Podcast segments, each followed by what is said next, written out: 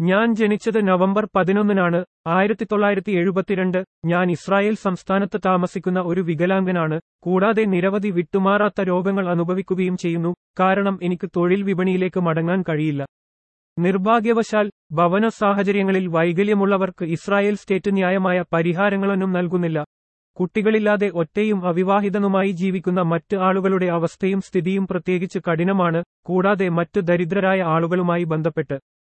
ചുരുങ്ങിയ ബഹുമാനത്തിനായുള്ള പോരാട്ടത്തിൽ സഹകരിക്കാൻ വ്യക്തിഗത അല്ലെങ്കിൽ അവിവാഹിതരുടെ സാമൂഹിക അവകാശങ്ങൾക്കായി പ്രവർത്തിക്കുന്നതോ സമരം ചെയ്യുന്നതോ ആയ സംഘടനകളെ ഞാൻ തിരയുന്നു. എനിക്ക് താൽപ്പര്യമുണ്ട് കാരണം അത്തരം ഓർഗനൈസേഷനുകൾ അറിയുന്ന ആരെങ്കിലും എന്നെ ബന്ധപ്പെട്ടു.